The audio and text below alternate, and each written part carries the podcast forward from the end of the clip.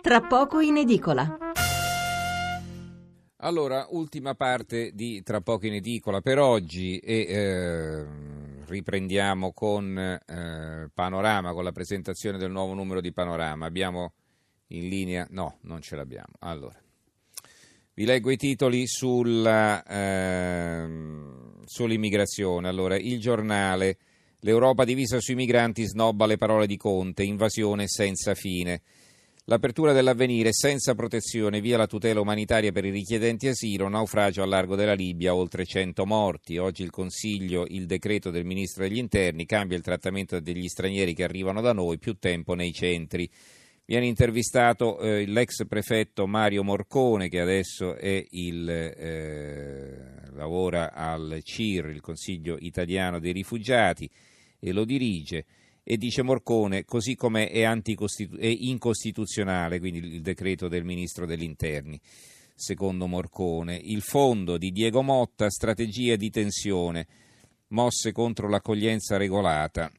Scrive Motta: la strategia della tensione studiata a tavolino si nutre di decisioni improvvise, di blitz non comunicati e anche di silenzi, lunghi silenzi. Alla vigilia della presentazione del decreto sui migranti, la vera notizia e che dei cambiamenti radicali immaginati dal Ministro dell'Interno Matteo Salvini sono a conoscenza praticamente tutti, tranne gli addetti ai lavori, non i sindaci che hanno intuito il giro di vite in arrivo sul sistema dell'accoglienza, ma non sanno ancora come cambierà in concreto il governo dei flussi sul territorio, non il terzo settore, a cui si deve sin qui, piaccia o meno, la gestione diretta di profughi e richiedenti asilo e a cui spetta il rapporto diretto con chi arriva nelle nostre comunità, non le prefetture e la magistratura, che pure dovranno mutare pelle nella gestione di un fenomeno già diventato a parole solo un affare di ordine pubblico e di giustizia penale, più che di integrazione e di politiche sociali.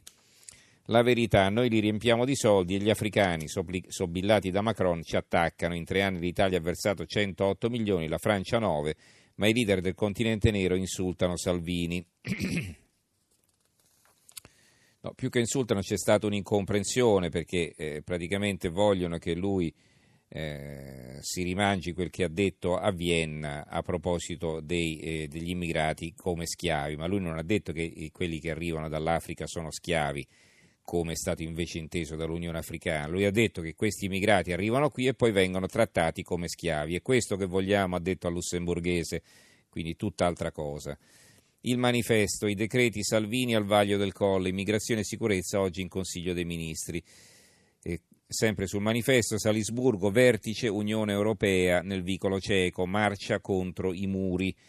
Dopo le accuse alle ONG, da oggi Mediterraneo senza presidi umanitari. È un pezzo firmato da Riccardo Gatti e da Luigi Manconi.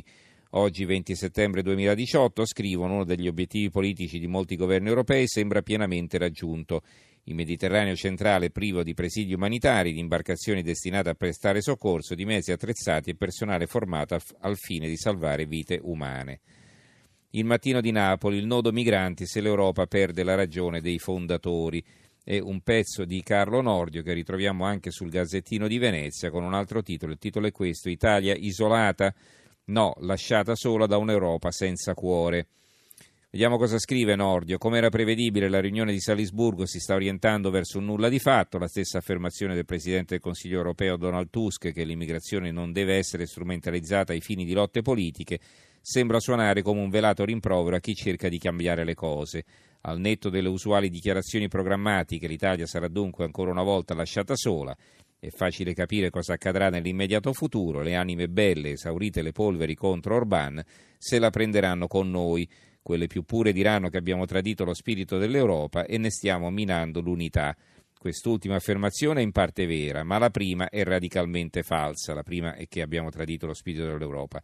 L'Europa di oggi non ha infatti niente a che vedere con quella immaginata dai padri fondatori, ma ne è soltanto una vaga e grottesca caricatura. De Gasperi, Schumann e Adenauer, che avevano assistito alla dissacrazione dei valori occidentali in 2 guerre fratricide, avevano auspicato una comunità ideale che assumesse forma politica. E insomma, ci va giù duro l'ex capo della Procura di Venezia, Carlo Nordio, ora in pensione. Il Tempo di Roma: io in viaggio coi fantasmi della Diciotti, sul bus con gli immigrati, stasera in TV. Il Giornale di Sicilia, infine: migranti, l'altra fumata nera, l'Europa divisa non decide. Allora, siamo alla presentazione del nuovo numero di Panorama. In linea abbiamo Micol Belluzzi, caporedattore del settimanale. Micol, buonasera. Buonasera a voi. Ave Roma è il titolo che compare in copertina, e insomma un bel disegno, perché qui abbiamo rappresentato il Colosseo, l'altare della patria, il Foro Romano, il cupolone, naturalmente il Vaticano, e poi ci sono così delle caricature, le facce sono quelle vere, ma su corpi disegnati, della Ferilli, della Raggi e di Verdone. Sabrina Ferilli intervista Virginia Raggi, Carlo Verdone scrive alla sua città: in vista della tappa di Panorama d'Italia nella capitale abbiamo chiesto a due icone romane di trasformarsi in giornalisti. E beh, insomma, curiosa questa iniziativa, raccontaci.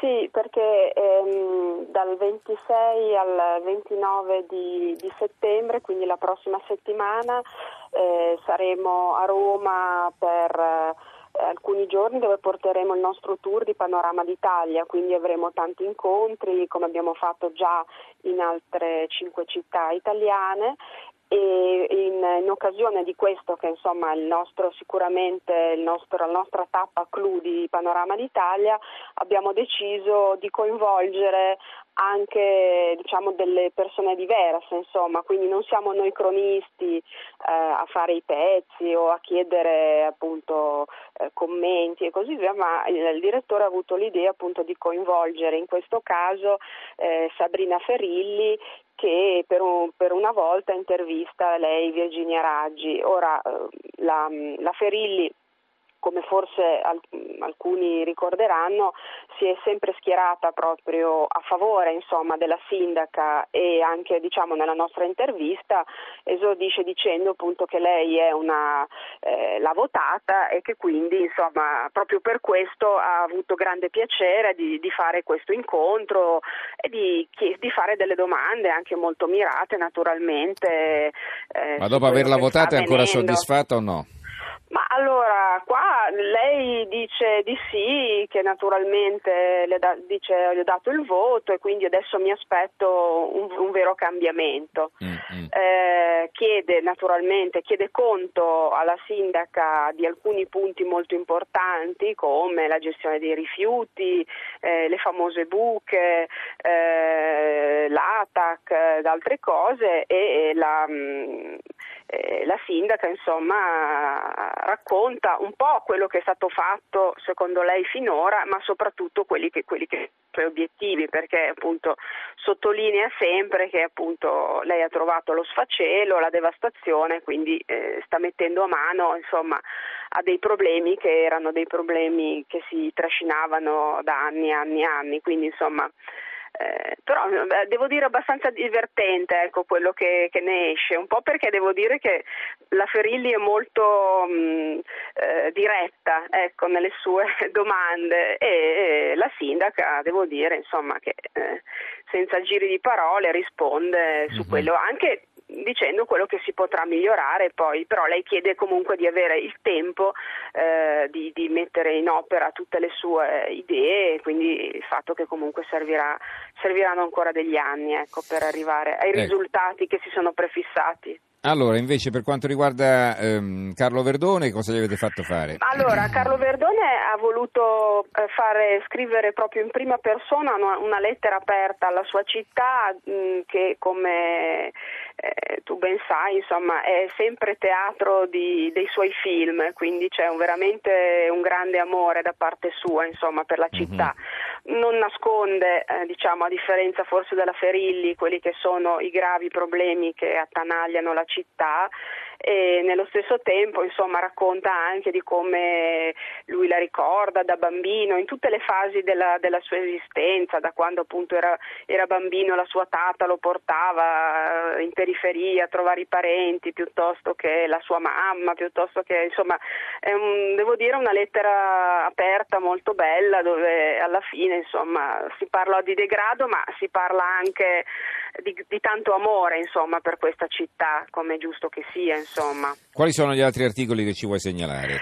Ecco, volevo segnalarvi che siamo stati domenica scorsa nel più grande centro commerciale italiano, nonché europeo, che è qui alle porte di Milano, ad Arese, che si chiama Il Centro, dove abbiamo fatto un giro, insomma, per chiedere alle persone che lo frequentano assiduamente che cosa pensano di questo, della possibilità della chiusura dei centri commerciali la domenica, come ecco, devo dire che insomma, naturalmente i fruitori, i consumatori sono tutti a favore delle aperture, però anche alcuni ragazzi che abbiamo interpellato che lavorano lì dicono che secondo loro, insomma, è più il lavoro che salva le famiglie, perché con la disoccupazione, cioè, se si perde il posto di lavoro poi la famiglia non rimane così unita neanche la domenica, ecco, quindi